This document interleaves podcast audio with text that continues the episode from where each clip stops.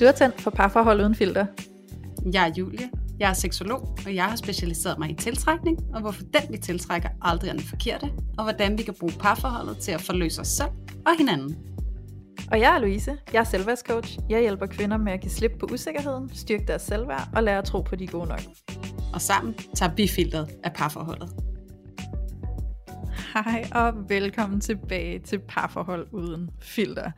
I dag, der skal vi snakke om det gode skænderi. Og det glæder jeg mig sindssygt meget til, fordi nu kommer vi til at dykke ind i noget af alt det her, der handler om kommunikation. Og øh, det ved jeg i hvert fald for mig selv, er noget af det, jeg synes er aller, aller, aller sjovest og mest spændende. Og virkelig nyttigt, og det ved jeg også, at Julie synes. Yay! Yay! Så Julie, vil du ikke bare lige hurtigt sige hej? Jo, hvor hurtigt skal det være? Bare sådan, hej. Hey, hey, hey. Hej, hej, hej, hej. Ej, vi skal bare lige vide, at du er her, og det er du, og jeg glæder mig til, at vi skal det her sammen i dag.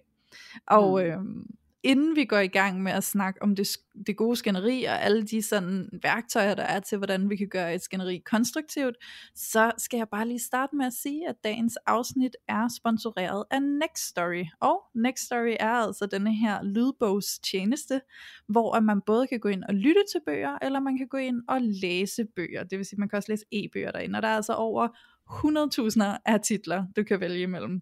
Så øh, man kan sige, vi elsker jo selvudvikling, og det ved vi jo også, at alle jer, der lytter med her gør, fordi det er derfor, jeg er her. Og øh, Mhm. derfor så er det jo en kæmpe fornøjelse, at vi har muligheden for at præsentere Next Story for jer, hvor I faktisk kan gå ind og øh, i virkeligheden opsøge endnu mere udvikling. Fordi der kommer til at være så mange bøger derinde, I kan dykke ned i, som handler om selvudvikling. Og øh, helt personligt, så vil jeg faktisk gerne anbefale en bog, der er til rådighed derinde, og det er for Brené Brown. Og øh, Brené Brown, hende er jeg kæmpe tilhænger af. Hun er øh, forsker i skam, og har været det i sådan noget 20-25 år efterhånden, og øh, er super genial, og er simpelthen så relaterbar. Hun bruger så mange af hendes personlige historier til at komme frem med hendes budskab. Der er så meget læring at hente hos Brené Brown, og hun har en bog, der hedder The Gift of Imperfections, som jeg vil anbefale, som jeg selv læste her i sommer. Og øh, i denne her bog, der er hun simpelthen så god til at inspirere til, hvordan du i virkeligheden kan tage din frygt i hånden og ture og være dig selv. Simpelthen være så ægte og autentisk, og på den måde opleve, hvordan at du kommer meget mere i kontakt med den her større mening i livet. Fordi rigtig mange af os kommer til at leve et liv, hvor vi egentlig ikke er særlig autentiske, fordi vi faktisk er så optaget af, hvad andre tænker om os. Og i virkeligheden at kunne gå imod den frygt for, hvad andre tænker om os, og bare være os selv, kommer altså til at give et meget mere meningsfyldt liv. Så, øhm, så den måde hun øh, skriver om det er så inspirerende, og særligt fordi hun bruger historier fra sit eget liv, og ofte med en humor, så du ikke kan undgå at komme til at sidde med et smil på læben. Så den vil jeg helt sikkert anbefale, at du går ind og læser eller lytter inde på Next Story. Og Julie, jeg ved også, at der er en bog, du gerne vil anbefale. Ja, helt vildt gerne. Men nu sidder jeg først lige, og først og fremmest, så bliver sådan helt hooked på, den skal jeg sgu da ind og høre. Ja, det skal du da. Den er Ja. så god. Ja, og jeg har set noget med Brené Brown før, sådan nogle TED-talks og sådan noget, og synes, hun er helt vildt fantastisk og inspirerende og sjov og spændende. Og det er jo noget, jeg går rigtig meget op i, når det er, at jeg skal høre en lydbog. Det er, at den er nærværende og den er vedkommende, og det synes jeg særligt, den bliver, når at det eksempelvis er forfatteren selv, som læser den. Det ved jeg ikke, om det er på den med Brené Brown, men det ved jeg i Mhm. hvert fald, at forfatteren gør på den bog, jeg gerne vil anbefale jer. Mm. Og øh, det er intet mindre øh, end Hella Jufs helt egen selvudviklingsbiografi, kalder hun den. Og det synes jeg er ret fint. Og det er altså Hella Jufs øh, bog, der hedder Tvilling, Yngling, Grævling.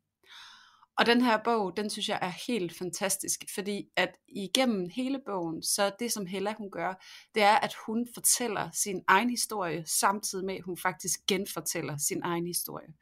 Og, øh, og til de af jer, der ikke ved det, så øh, viser det sig, at øh, Hella Juf, hun faktisk har haft noget af en rejse igennem sit liv, og været igennem nogle enormt voldsomme øh, svigt og tab og alt muligt andet, og kriser. Og det er det her med, at Hella, hun sidder og fortæller om de her frygtelige ting, som hun har været udsat for, og så samtidig så sidder hun og genfortæller dem med så meget kærlighed og så meget accept, og altså det- det er helt vildt rørende og hjertevarmende, og derfor så elsker jeg den her bog, og så fortæller hun den, måske lidt ligesom Brené Brown også gør, med en rigtig, rigtig god portion humor. Så det er det her med, at det her enormt tunge stof, og det her rigtig svære livskriser, de bliver beskrevet med sådan en lethed, og sådan en lille glimt af humor, gør bare, at det er let spiseligt, og det gør altså, at når man har lyttet til den her bog, så sidder man bare og er sådan helt fyldt op af taknemmelighed og optimisme og kærlighed til sig selv og kærlighed til dem, der er omkring os. Og det er sådan en virkelig god reminder om, hvad der i virkeligheden er vigtigt i det her liv. Så det er sådan en virkelig pick me up bog, at jeg nok beskrive det som. Ja. Så den, den får bare min varmeste anbefaling, og hver gang jeg har nogen, der spørger sådan, Åh, hvad skal jeg læse, og sådan noget, det er den første bog, jeg anbefaler, og derfor så skulle det selvfølgelig også være den første bog i dag, nu hvor vi har fået Next Story som vores sponsor, så, øh, så tænker jeg, det var oplagt. Nu, nu bliver den også kastet ud i æderen til alle jer, så I kan få glæde af den, som jeg har fået. ja, jeg har ja. faktisk ikke læst uh, Tvilling Yngling Grævling. Jeg har læst hendes uh, papmaché-reglen øhm, mm. for nogle år tilbage, da den udkommer. Den er godt nok også god. Altså det er sådan, jeg ja. forestiller mig, det er meget samme tone, øh, Tvilling Yngling Grævling kører i, ikke? Og ja. øhm, altså Hella Juf er bare nice. Altså hun er bare så fed ja. til den måde, hun formidler på, og med den humor, hun gør, den selvironi, hun har i spil. Ikke? Ja, um, ej, jeg ja. elsker at få Hella Juf med herinde en dag. ej, det kan da være, vi kan få det, var. Ja, det kunne da være Hella, mega lækkert. Hella, hvis du hører så kom. Ja, kom med. så kom. Du er meget velkommen. Ja. Men ja, så det er i hvert fald to boganbefalinger, hvis du ikke ved, hvor du skal starte, når nu du øh, kommer ind på Next Story. Og øh, hvis du ikke kender Next Story i forvejen, så kunne jeg lige stave det. Øhm, fordi det staves måske lidt anderledes, end man kunne forestille sig. Det staves N-E-X-T-O-R-Y. Mm. Øhm, så inde på Next Story, der kan du altså gå ind både og lytte og læse til de bøger, du har lyst til at dykke ned i. Og der er altså rigtig mange gode selvudviklingsbøger derinde. Der er også alt det andet, hvis du mere er til noget fiktion og så videre. Så det er egentlig bare frit slag.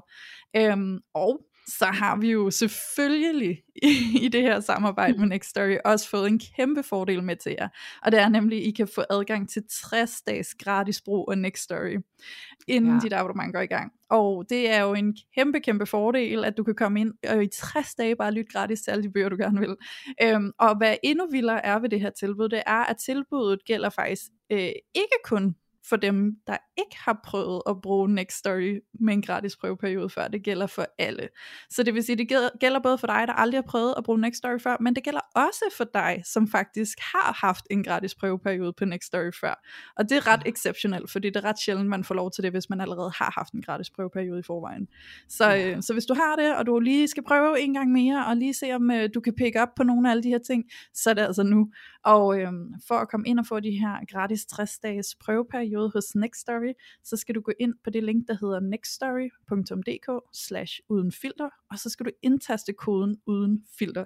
Og det er altså U-D-E-N F-I-L-T-E-R, som er koden, du skal bruge. Yes. Så får du 60 dages gratis brug af Nextory, og så kan du altså bare begive dig ud på et eventyr og en opdagelsesrejse med alle de her spændende titler, der findes derinde. Yes. Halleluja. Yes. Halleluja. Ja, jeg har bare en, en lille bitte sidenote, og det er, at hvis du sidder derude og allerede har en bruger på Nextory og er betalende abonnent, så gælder tilbuddet desværre ikke. Øhm, men for alle jer, som ikke har en konto ind med Nextory, eller som har haft en gratis prøveperiode, I skal bare go for it. Fordi så er der go altså 60, 60 dages øh, fuld øh, underholdning og guld til jer, som bare ligger og venter. Øhm, ja. Så min varmeste anbefaling til at gøre det, og altså det er jo dobbelt op på det tilbud, de faktisk altså, allerede har med 30 dages ja. gratis prøveperiode. Ikke? Så du får faktisk altså, lige knap to måneder, hvor du bare kan fyre den af. Ja. Do it to it. Uh, og hvilken bedre måde at starte året på, ikke?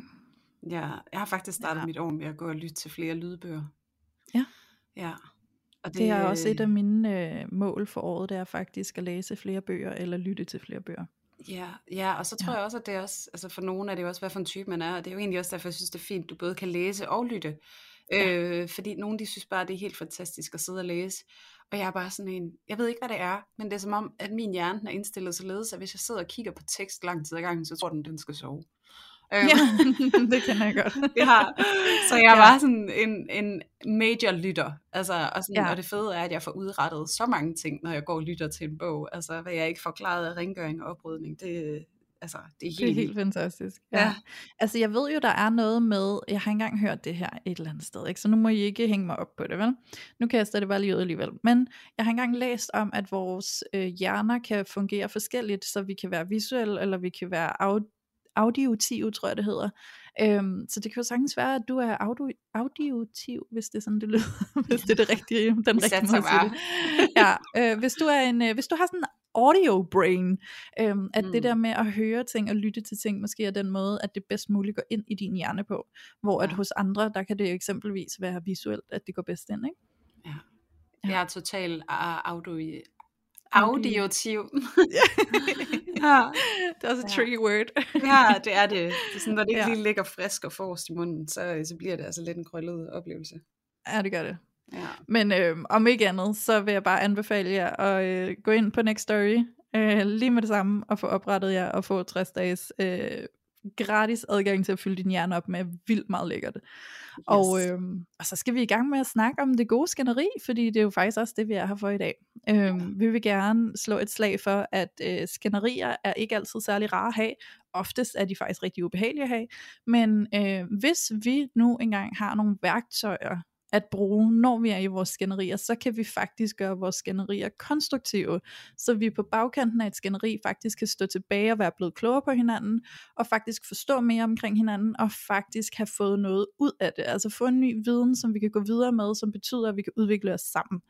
Øhm, ja. Kontra de der skænderier, som egentlig bare føles som om, vi øh, rammer hovedet mod muren igen og igen og igen, og bare kører i loop i det samme skænderi, uden overhovedet at komme videre. Ikke? Mm. Øhm, så det kunne vi godt tænke os at dykke ind i i dag. Ja. ja. Så det er det, vi kommer til at gøre. Det er det. Og øhm, altså Julie, som vanligt, så synes jeg jo, at vi skal komme lidt ind på banen her selv, og lige dele lidt af, hvad vores egne oplevelser og erfaringer er med det ja. tema, vi tager op. Så jeg er jo lidt nysgerrig på at høre, hvordan du relaterer dig ind i det her tema, der handler om det gode skænderi, der kan være konstruktivt. Ja, Altså så først og fremmest, så det der kommer til mig, det er jo også at prøve at lave sådan en differentiering imellem det dårlige og det gode skænderi.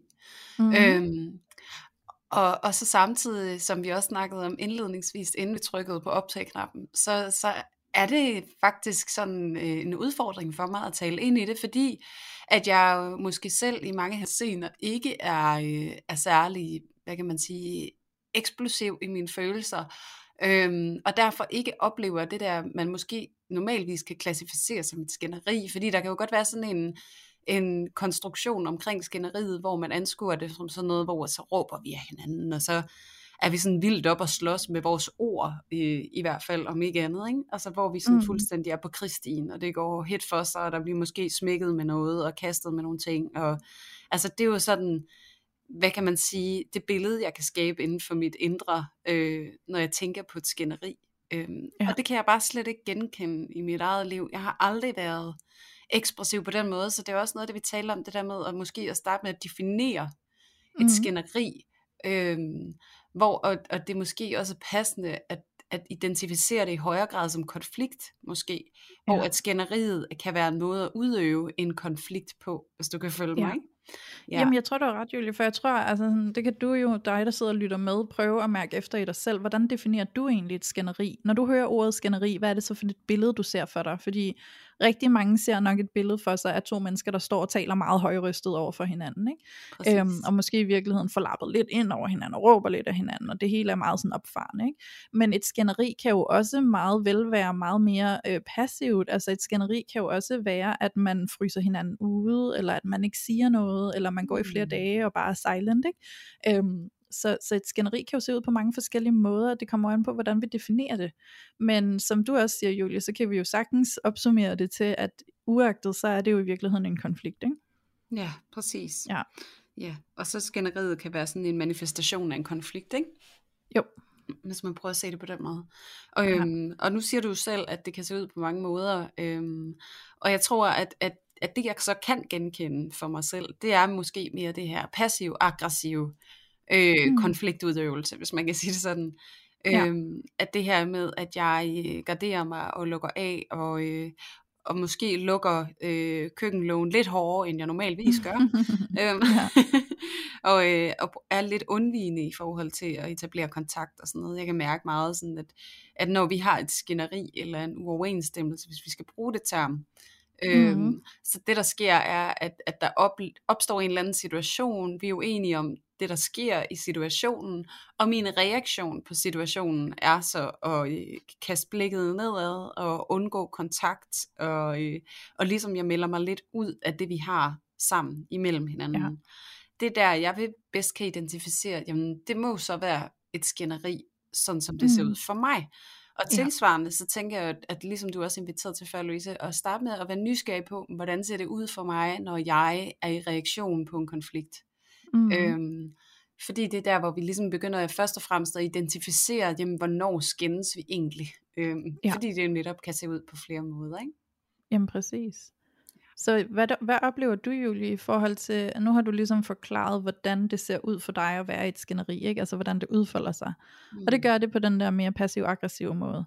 Så hvordan oplever du at øhm, overføre det til at blive en lidt mere konstruktiv øhm, interaktion, eller hvad man skal sige, altså sådan der, hvor konflikten opstår, og du mærker, at din reaktion går i gang, og så til at prøve at forsøge at gøre det mere konstruktivt, og føle, at du kan være efterladt bagefter med noget, du rent faktisk kan bruge til noget. Mm. Yeah. Hvordan ser og, det ud for dig? Jamen, det, det øh, ser jo hverken værre eller bedre ud, end at det varierer fra gang til gang. Ja. Øhm, sådan en rigtig dejlig politisk svar. øhm, ja. Nej, men, og det siger jeg, fordi at at det, som det har måtte, altså det, det har krævet af mig, og ligesom at prøve at arbejde med de her situationer, det har været enormt. Øhm, også fordi, at det på mange måder har været enormt selvlært. Øhm, mm. Den her nye måde at agere på ind i konflikter, i stedet for bare at reagere på konflikter. Ja. Øhm, og jeg kan bedst beskrive det som sådan en følelse af at stå inde i en svømmehal op på en vippe, og bare slet ikke ville have lyst til at hoppe, og så gør det alligevel. Mm. Øhm, fordi jeg skal ned jo, og jeg, jeg kan ikke gå ned ad trappen igen. Øh, ja. Fordi at for mig, så det er bare at gå tilbage og gå ned ad trappen igen, det er at æde den. Øhm, mm. Når jeg kan mærke, for det er jo også det, er jo derfor, vi reagerer i første omgang. Det er fordi, der er et eller andet, som føles skævt inde i os. Der er et eller andet sted, vi ikke er blevet mødt. Eller, altså, der er noget, der er behov for at komme frem i lyset på en eller anden måde. Ikke? Ja. Øhm, og, og så det der med, hvis jeg bare går tilbage og går ned ad den her trappe til den her vippe, så er det, jeg æder den, og så får jeg det ligesom ind under gulvtæppet, og så kan det bare få lov til at opstå igen og igen og igen. Mm. Modsat, hvis jeg står der, og jeg går igennem min frygt og springer, så er det også der, hvor der er en mulighed for forløsning. Ja. Øhm, og nogle gange så lander jeg øh, nede i vandet med en maveplasker, og andre gange, så går den bare lige ned, ikke? du ved, sådan, pju, som sådan en ja. øh, harpun ned igennem vandet. øhm, og, det er lidt, og det er varierende, men det der med ja. konsekvent, altså, altså insistere på at have mod til at tage springet, i stedet for at kravle tilbage ned ad stien, er ligesom øh, noget, der er definerende for mig. Ja. Og, og det der sker, øh, når jeg så springer, det er, at sådan helt lavpraktisk, hvis vi sidder i situationen, og jeg er begyndt at lukke af, og mit blik det er slået nedad, og jeg er undvigende i min kontakt, så er det faktisk at øh, sætte mig ned, og så netop sætte ord på, hvad det bare der skete. Ja. Det her skete, den her situation udspillede sig. Jeg oplevede, at vi var uenige. Så fik jeg det sådan her, og nu sidder jeg i den her reaktion, og jeg lover dig, at jeg kommer tilbage. Mm. Øhm, så det er også det der med at tage ansvar for, at man ser den adfærd, man selv udøver i situationen. Ja. Øhm, og der sker noget magisk der, når der bliver taget ansvar. Fordi det, der sker også ofte, ser jeg, når der er et skænderi eller en konflikt, det er, at der bliver kastet en hel masse ansvar ud i lokalet. Mm. Øhm, for hvordan man selv har det. Og så flyver det bare rundt imellem de her to mennesker, eller flere mennesker, ja. hvis der er det, ikke? så flyver det bare rundt, og der er ikke rigtig nogen, der vil tage det. Der er ikke rigtig nogen, der Nej. vil gribe det. De vil gerne have, at den anden tager det hele, og griber det hele, og siger, at det er også mig, der er en kæmpe klaphat, og det er derfor, du har det så frygteligt, som du har det. Det er, fordi jeg er en idiot. Men når man viser, at man er villig til at hoppe ud fra vippen, og gå ud i det her lokale, og så begynde at kigge på det her ansvar, der hænger i luften, og finde ud af, jamen, hvad kan jeg egentlig godt se, der er mit? Hvad kan jeg tage ansvar for her? Og ja. man begynder at tage det og putte det ned i sin kurv, og så sætter man sig ned for sin partner, og så viser man, alt det her, det kan jeg godt se, at ja. det er mit, og det vil jeg gerne tage ansvar for. Mm. Uden at kræve af den anden, at det skal de også. Fordi tit og ofte, så behøver man faktisk slet ikke at gøre det, fordi hvis man viser velvilligt, at man er at man har viljen til at gå ind og så tage ansvar for sin del af det, så sker der Mm. bare en, en øh, hvad kan man sige, øh, desarmering af skænderiet Ja. lige der. Ja. Ja. Og det er det, jeg, jeg har øvet mig sindssygt meget på, og det har jeg ikke lært af nogen. Altså det Mm. er, eller jo, det har jeg jo selvfølgelig lært i kraft af min uddannelse, i kraft af, af det samspil, jeg har inviteret til med de mennesker, jeg har været i dyb relation med. Men jeg har ikke lært det hjemmefra. Altså, Nej. det, det har virkelig været sådan et uh, self-discovery project, you know. ja. Jeg har været selvlært hen ad vejen. Præcis, men, men ja. kan du genkende noget af det her, Louise? Eller sådan, hvad, hvad tænker du om det, jeg siger?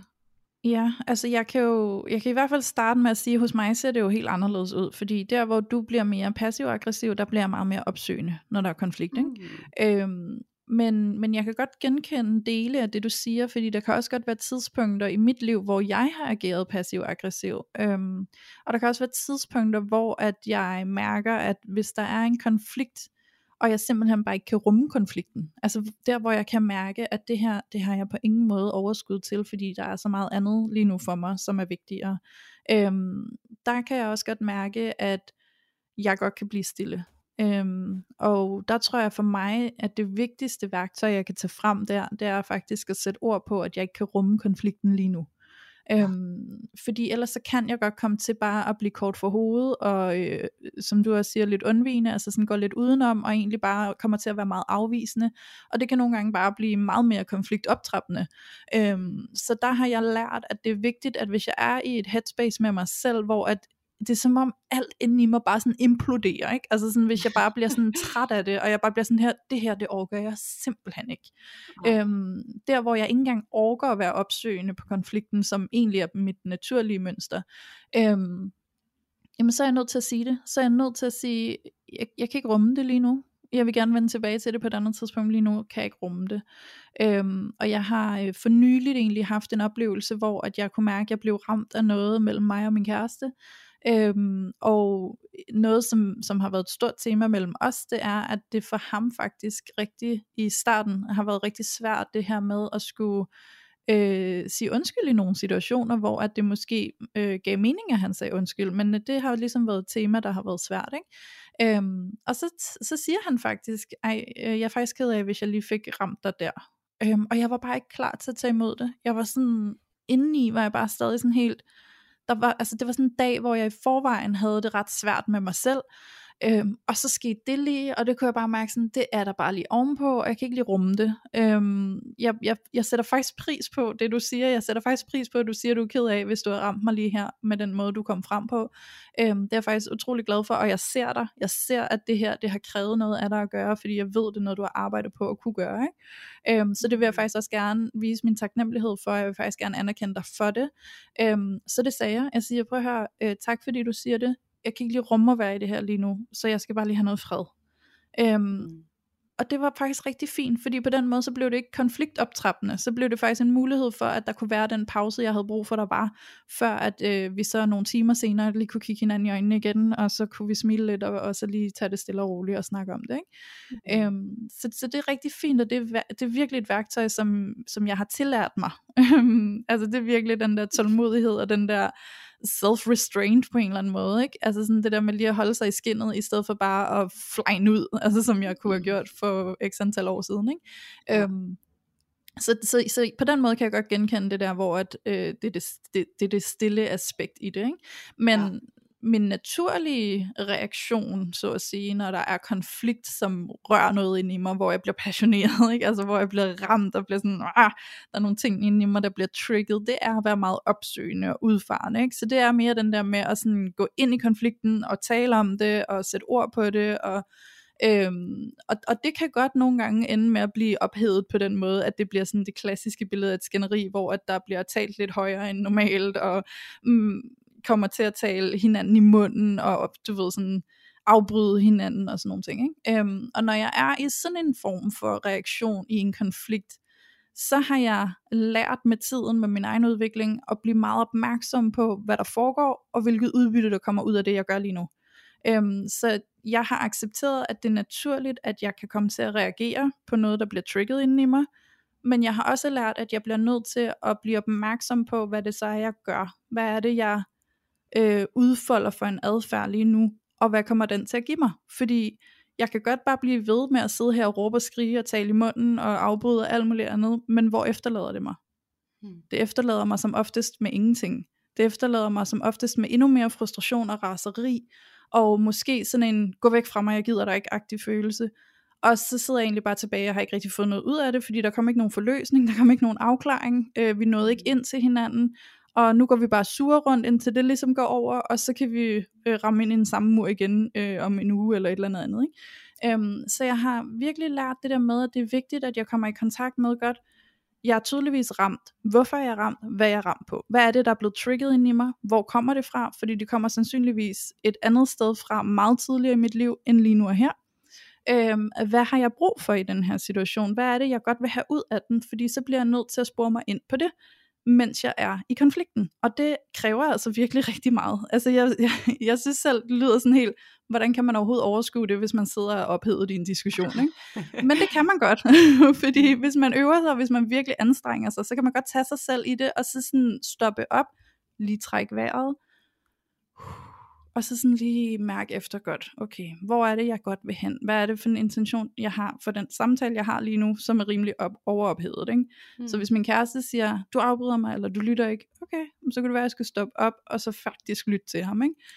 øhm, I stedet for at sige, ja, men du afbryder også mig, fordi det, det ligger mig meget naturligt for at komme til at sige sådan, færre skal være færre, du afbryder også mig, ikke? Altså, men så stoppe op og sige, okay, men fint nok, så tal du, men når jeg så taler lige bagefter, så vil jeg også gerne have lov til at tale, ikke? Sådan, så vi kan ja. blive mere konstruktive i det.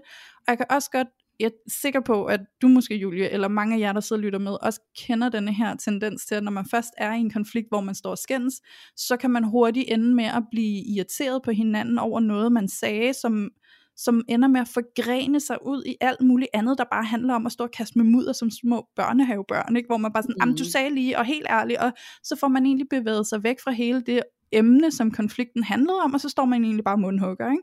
Ja. Øhm, og der har jeg også lært at observere, at det sker, og så stopper jeg op og siger, skal vi ikke lige koncentrere os om det, det handler om, og hvor vil vi godt hen? Fordi vi har mm. tydeligvis en uenighed her, vi har en konflikt, og jeg kunne faktisk rigtig godt tænke mig, at det er noget, vi kan arbejde på, sådan så vi ikke skal ramme hovedet mod den samme mur igen og igen og igen. Så hvad kunne vi gøre lige her? Lad os lige prøve at blive enige om, hvor vi godt vil hen. For jeg er ret sikker på, at vi nok godt vil det samme, og jeg er ret sikker på, at vi begge to egentlig godt vil mødes i det her. Så lad os lige prøve at se, mm. hvordan kan vi omforme den her diskussion, vi har lige nu, til at det bliver målet for os. Ikke? Øhm, ja, og det kræver altså ret meget øhm, selvkontrol, når du er trigget i dine følelser, at du formår at gå derhen og blive så objektiv, og blive så konstruktiv. Øhm, så det har jeg i den grad øvet mig på. Det må jeg godt nok indrømme. Og øh, altså nogle gange så kommer det jo først øh, 20 minutter ind i skænderiet, at jeg sådan lige kommer i kontakt med det der hov, hvor vi er egentlig på vej hen. Lad os lige stoppe op. Lad os lige blive konstruktive i stedet for det her, for så er det bare tidsspil, ikke? Ja. Hvis ikke vi bliver konstru- konstruktive i det. Mm. Ja. Altså det er sjovt noget, det jeg hører i det, du siger, Louise, det er jo faktisk, at sådan første step i et skænderi eller en konflikt, det er ligesom i første hjælp, ikke? Man skal mm-hmm. ligesom stoppe ulykken. ja, præcis. Stop, stop, stop. Altså, ja, stop lige. Stop ulykken. Ja. sådan det ikke bliver værre, og så begynder vi at give os hjælp. Øhm, ja. Og det er måske ikke en helt fjollet sammenligning, fordi det jo tit handler om, at når vi virkelig kommer ind i de der ophedskænderier, så er det jo fordi, vi er virkelig blevet ramt i vores dybe indre arbejdsmodeller, ikke? Øhm, hvor vi føler os truet på vores overlevelse egentlig, og det, kan, og det lyder måske lidt fluffy, men det handler jo dybest set om, at vi kommer i en situation, hvor vi bliver trigget i en sådan grad, at vi får en frygt for at miste forbindelsen, og hvis vi mister forbindelsen, så mister vi kærligheden, hvis vi mister kærligheden, jamen så dør vi, fordi sådan er vi mm. programmeret som sociale væsener, ikke? Så den, når vi står i de der meget ophedede konfliktsituationer, så kan det faktisk godt nogle gange være et spørgsmål om liv og død, altså internt i en selv, uden man egentlig ja. får givet den den credit. Men jeg tror egentlig, det er et fint perspektiv at bringe med ind i det, sådan så vi forstår, hvor meget vi er øh, i vores primale hjerne, hvis man kan sige det sådan, ja. og hvor lidt vi er i vores frontallav, og at det er den bevægelse, vi er nødt til at lave for at vi mm. faktisk kan komme skænderiet til livs. Ikke? Det er at gå jo. fra reaktion til refleksion.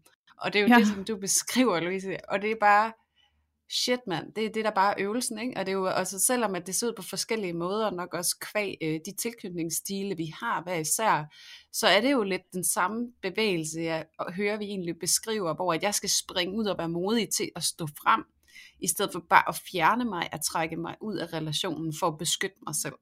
Øhm, ja. Og hvor samtidig, at du så skal stoppe dig selv for ikke at trampe over og træde ind i og invadere et space, ikke? for at prøve at, at, at hidkalde relationen igen. Mm. Øhm, for jeg tror, jeg bevarer den ved at fjerne mig, og du, og du kalder, bliver ved med at kalde på den, ikke? altså indtil at du kan mærke den. Øhm, men det er den samme altså stopklods, vi skal have fat i. Ikke?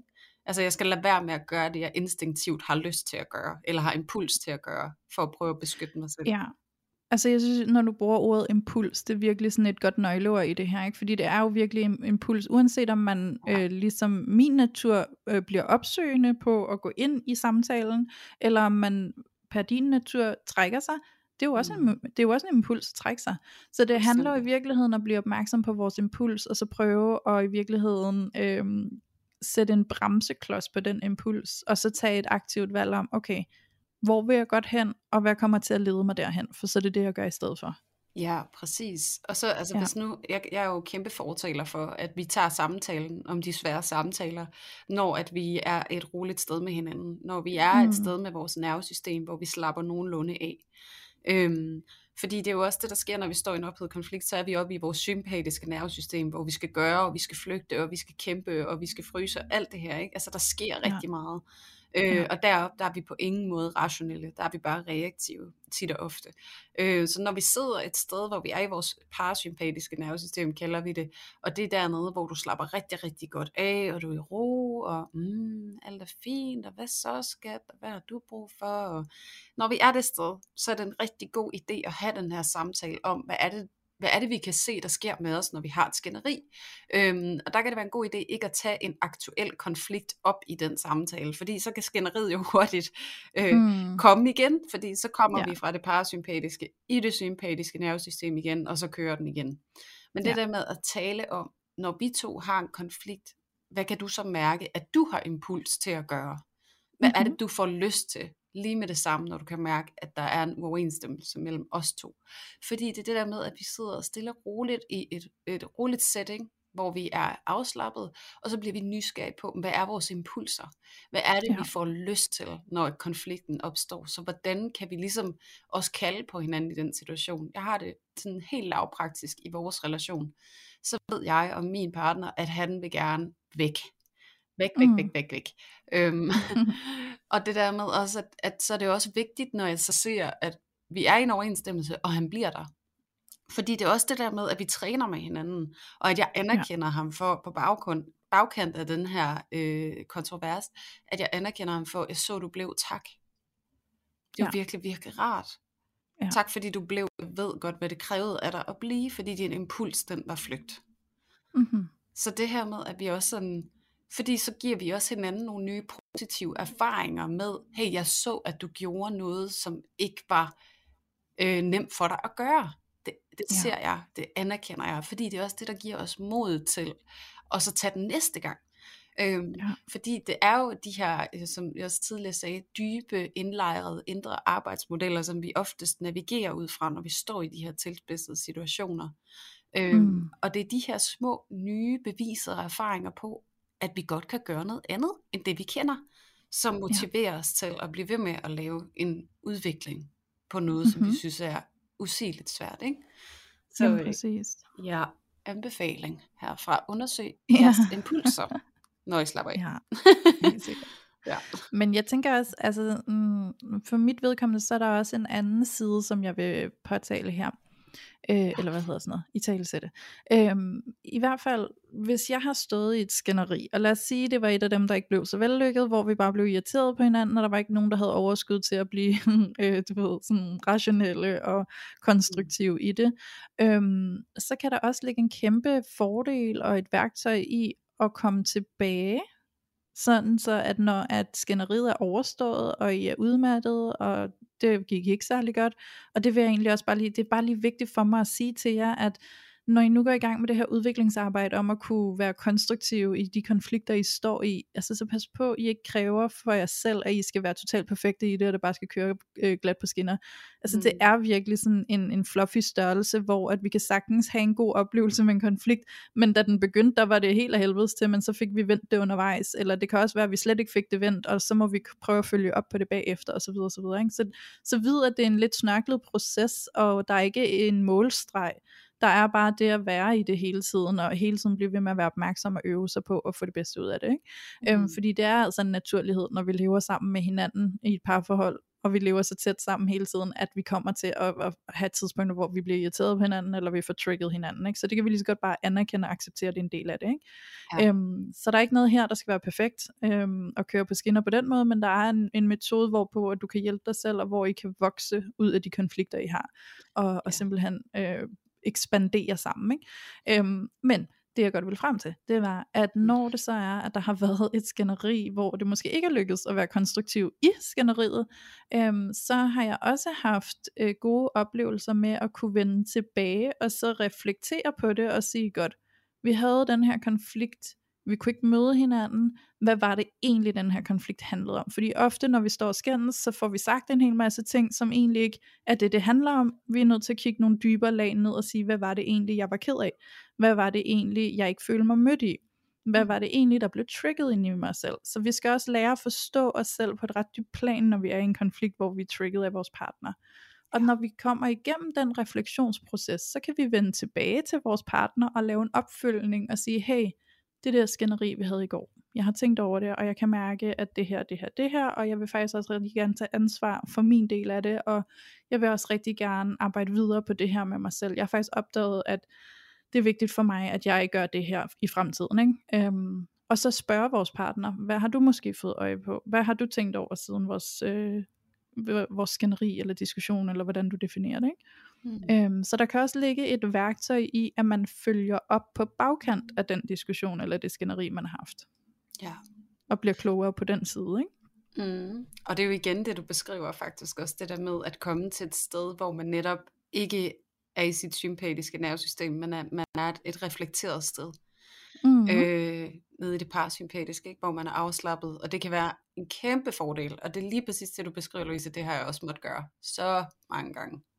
Ja. Øhm, det der med, fordi at det er meget forventet af en selv, at når man står i en dyb reaktion, som har enormt dybe rødder inde i ens indre, at man så bare skal kunne gøre noget anderledes, fordi at det hurtigt kan blive sådan en, jeg burde kunne gøre det bedre.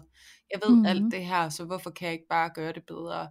Og der, det vil jeg bare så gerne også være med til at debunke, øhm, fordi det er så sindssygt svært, når at vi har brugt et helt liv på at gøre tingene på en måde, og så lige pludselig skulle forvente os selv, når nu ved jeg noget, så nu skal jeg vende bøtten 180, ikke?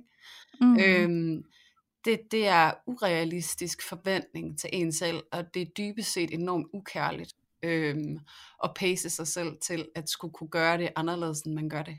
Øhm, det er vigtigt, at det bliver nænsomt, og det bliver i små skridt, og det får lov til at være den proces, som det er ment til at være, at man får de her mm. nye erfaringer, og det tager noget tid. Og så tænker ja. jeg også lige, kvæg noget du sagde før, Louise, at jeg virkelig, virkelig også har lyst til at slå et slag for, at normalisere, at i et parforhold, så er der konflikter. Ja. Øhm, det gode parforhold er ikke et konfliktløst parforhold. Det kan også være et, et øh, i et anførselstegn dårligt parforhold. Hvis der ikke er nogen konflikter, så kan det være noget andet, der er galt. Ikke? Altså sådan, ja. øhm, så jeg kan bare rigtig godt tænke mig, fordi nogle gange, så, så kan jeg også forestille mig, og jeg kender også fra mig selv det der med, når nu skal jeg høre det her afsnit om øh, skænderier, fordi jeg hader at være i konflikt, jeg hader skænderier, jeg vil gerne leve uden, hvordan kan vi lade være med at have skænderier og konflikter, og det vil jeg bare gerne sige med det samme, det kan I ikke lade være med. Øhm, fordi I er to individer med to nogle gange modsatrettede behov. Fordi vi ikke er ens som mennesker, så skal vi heller ikke forvente, at vi bare kan fungere gnidningsfrit med hinanden. Men mm. vi kan gøre noget ved, hvordan vi håndterer det, når det er, at situationerne og konflikterne opstår. Der kan vi blive ja. mere øh, arbejdsomme og konstruktive i vores måde, vi indgår i dialog på. Øhm, så målet med det her afsnit, og målet med at arbejde med konflikter generelt, det må altså ikke være at få dem til at gå væk, og at vi aldrig har nogen. Men det er et spørgsmål om at lære, hvordan kan jeg arbejde øh, med de her uoverensstemmelser, på en hensigtsmæssig måde, sådan at jeg ikke skader relationen fundamentalt, fordi det er det, der kan ske, hvis det er, at vi ikke laver en eller anden form for arbejde med vores måde at være i konflikt med vores partner på, så er det, at det på sigt slider rigtig meget på relationen. Og Fordi, på os selv. Ja, og på os selv nemlig. Og, og, og, derfor, og det handler jo også om, hvor vi står med os selv, når vi er i konflikten. Ikke? Altså, det er jo også præcis. den der oplevelse af at slide på sig selv, fordi man måske får givet enormt meget kald på sig selv. Så ja. jeg kan da mærke, i det du siger lige der, Julie, så kan jeg da mærke, at for mig handler det også rigtig meget om, at øh, da jeg var yngre, og jeg var i skænderier, jamen så stod jeg også tilbage med meget mere uro ind i mig selv, og meget mere usikkerhed, hvor den dag i dag, når jeg, når jeg har en diskussion eller et skænderi med min kæreste, der er stadig ro i mit fundament, jeg føler stadig, at jeg er okay, og jeg har mig selv med, Ja. Øhm, det kan godt være, at skænderiet og diskussionen var ubehagelig at være i, men jeg har også tiltro til, at det finder vi ud af. Hvor at tidligere i mit liv, man, så, så var jeg jo bange for alt krakeleret nu, ikke? Ja. Så det er også den der energiforandring, der sker i, at du kan være i en diskussion og et skænderi med en dybere ro ind i maven, end du kan, når, når du ikke har opnået det, fordi du ikke har fået arbejdet hen imod at forstå, hvad der sker inde i dig, når du bliver trigget. Ikke? Præcis, og det er jo også det der ja. med at skælne en situation fra øh, din selvfølelse.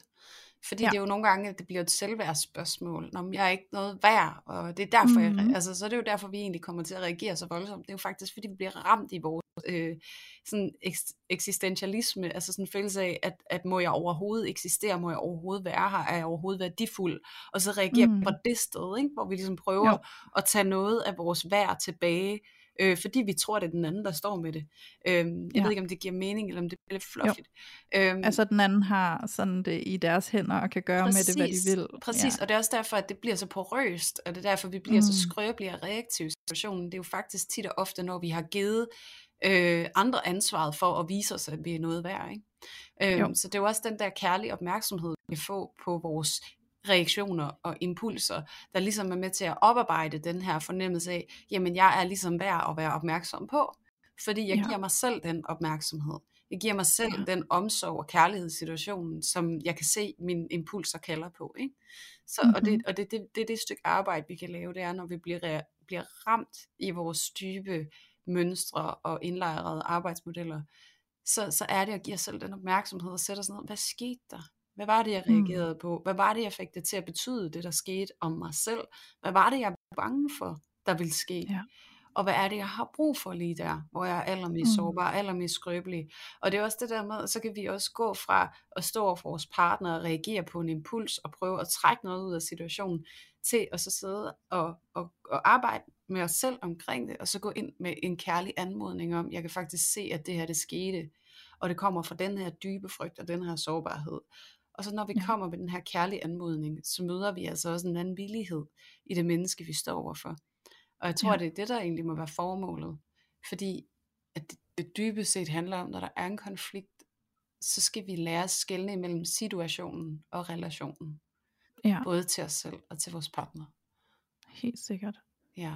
Og jeg tænker faktisk, altså jeg sidder og bliver sådan helt, øhm, det kan lyde lidt skørt, men jeg sidder lige pludselig og ser konflikter i et meget andet lys, hvor jeg ser dem som noget ret smukt, fordi jeg ser mm. dem som et kæmpe potentiale til udvikling.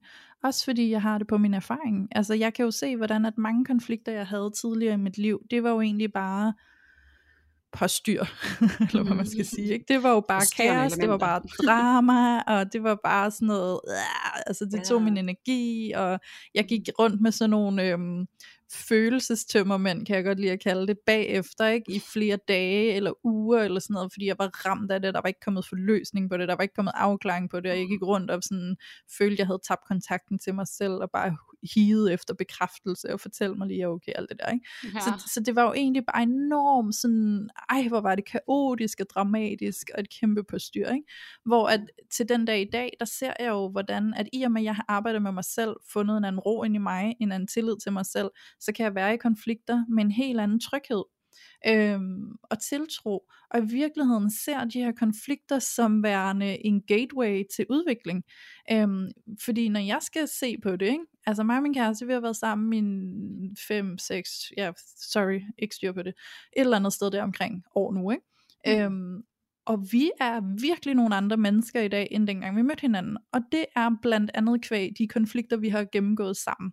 Og fordi vi har gennemgået dem på en måde, hvor vi har oparbejdet en evne til at kunne være konstruktiv i det, eller om ikke andet følge op på det og bruge det til, til en udvikling bagefter. Ikke?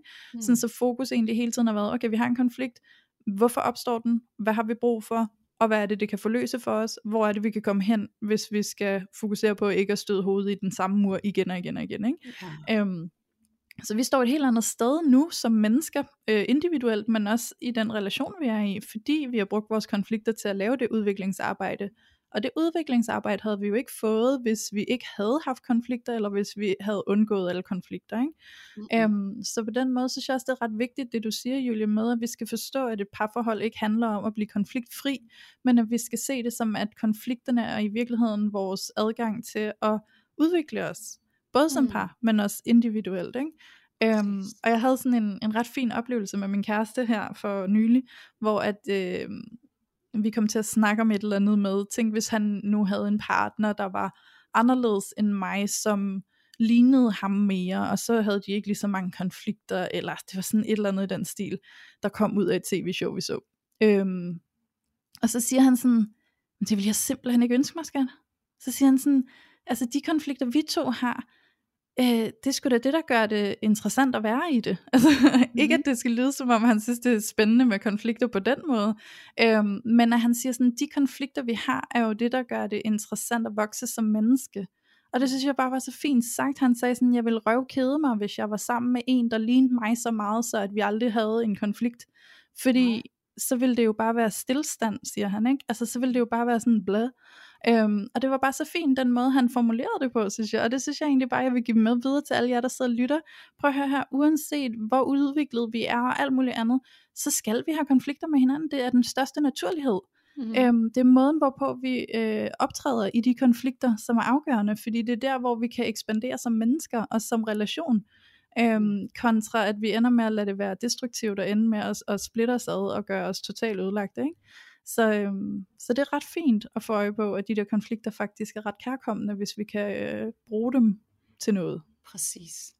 Hvis vi vælger at bruge dem til noget, lad mig sige det sådan. Ja, fordi det er jo bare altså helt grundlæggende et valg, vi tager. Ikke? Øhm, og jeg kan godt lide en måde, som Johan hun også definerer det på, når, altså Johan Ørting, når hun snakker om det her med konflikter og skænderier, så kalder hun det møder. Ja, møder vi har med hinanden. hinanden. Ja, ja, det er et møde, vi har med os selv, og det er et møde, vi har med den anden, hvor at vi ser hinanden i sådan øh, det råmateriale, vi kommer ja. med ind i relationen. Så det er også det der ja. med at være villig til at møde hinanden der, hvor det ikke er nemt og gnidningsfrit, men også turde gå på opdagelse i det, sådan, hvad var det her for et møde, og hvad er det, vi skal have med ud af det her møde, og altså sådan, det, det bliver sådan lidt formel måde at se det på, men, men jeg synes, der er noget ret fint i det, fordi det er en måde, vi kan vælge at anskue det på. Øhm, ja. Fordi det jeg tit møder, særligt når jeg sidder med parterapi, så, så er det, at parne de kommer med sådan en, hvordan kan vi ikke have så mange konflikter? Hvordan kan vi undgå de her konflikter? Sådan, mm. jamen I skal have konflikter. I skal ikke undgå dem. I skal lære at være i dem. I skal lære at acceptere dem. I skal lære at navigere i dem, i stedet for bare at reagere i dem. Og det mm. kan I godt. Øhm, og det er der, hvor forløsningen i virkeligheden er, det er, når vi føler, at vi bliver kompetente til at kunne håndtere de situationer, vi står i igennem vores liv, med de relationer, vi har omkring os. Så det er ja. jo egentlig følelsen af at gå fra afmagt til magt. Ja jeg er i en konflikt, jeg ved ikke, hvad jeg skal gøre.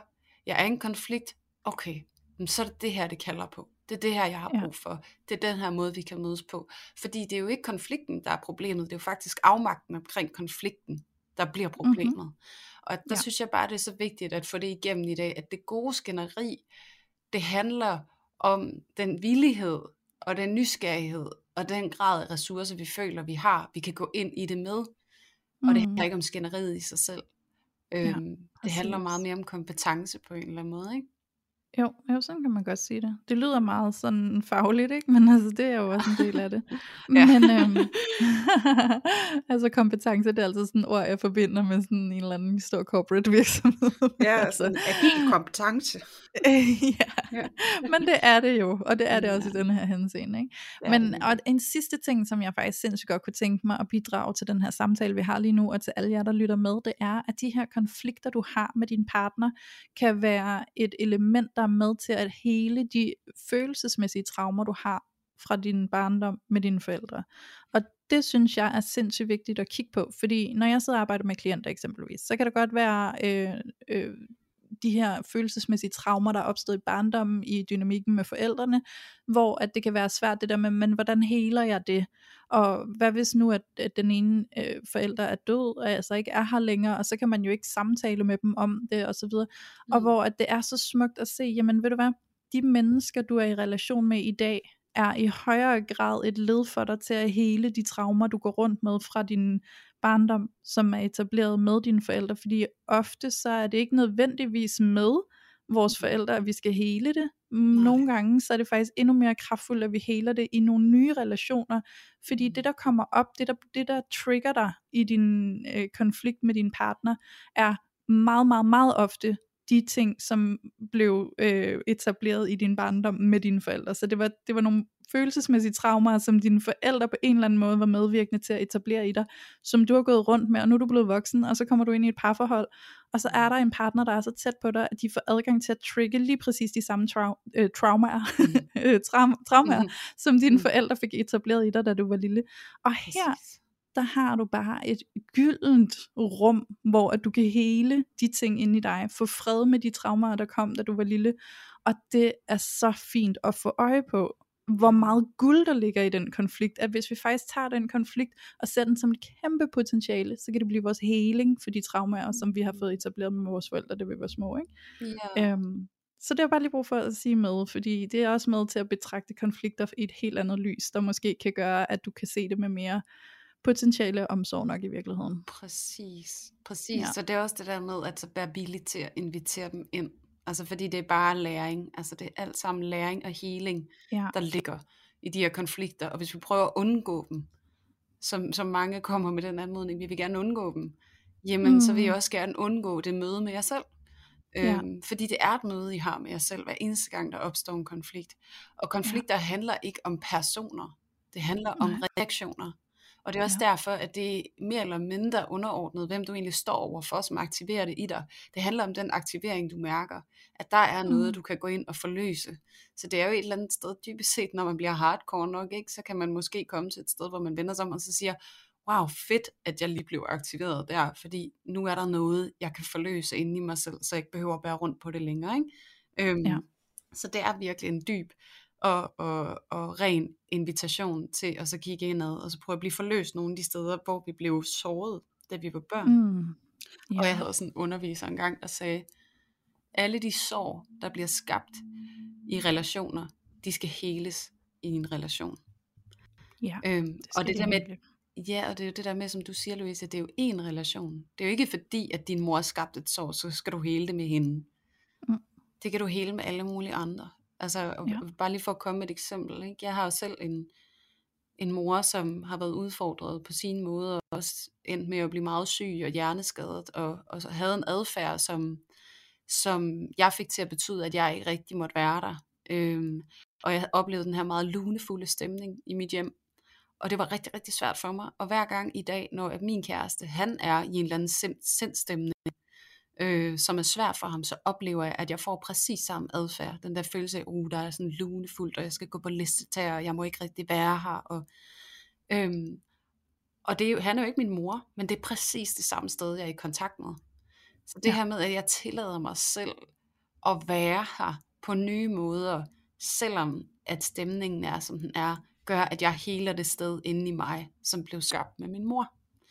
Ja. Øhm, og det ironiske er, at jeg får det bedre med min mor, når jeg arbejder på det her med min partner. Ikke? Ja.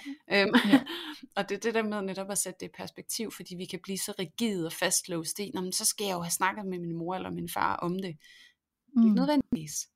Der er invitationer alle steder til, at vi kan arbejde med det her, og det er hver gang, der er en konflikt, så er der et stykke arbejde, vi kan vælge at lave, hvis vi mærker, at vi er der, hvor det giver mening for os at gøre det. Ikke? Jo. Ja, så du kan i virkeligheden vælge at se en konflikt som noget, du ikke synes skal være der, eller du kan vælge at se en konflikt som din adgangsbillet til at komme i kontakt med dig selv og hele din sorg. Præcis. Ja. It's all invitations. ja. ja. Men øh, så synes jeg faktisk, at det var et rigtig godt sted at runde af, Julie, fordi det var, øh, det var virkelig guldkorn, jeg synes, der kom på banen her til sidst. Ja, det synes jeg også. Jeg synes, vi, Ja. vi, vi nailede den. Ja, det gør vi. Det gør vi godt nok. Jeg er i hvert fald øh, fuldt tilfreds og føler, at vi har fået det dækket rigtig godt ind. Ja, det gør jeg også. Og så håber jeg selvfølgelig også, at I alle jer, der lytter med derude, I sidder og har en tilsvarende oplevelse og føler jer lidt bedre klædt på til at forstå og imødekomme jer selv og se de impulser, I har og får, og så ligesom gå på opdagelse i de her reaktioner, I har med jeres partner. Ja, helt sikkert. Og øhm, så vil jeg bare endnu en gang slå et slag for Next Story.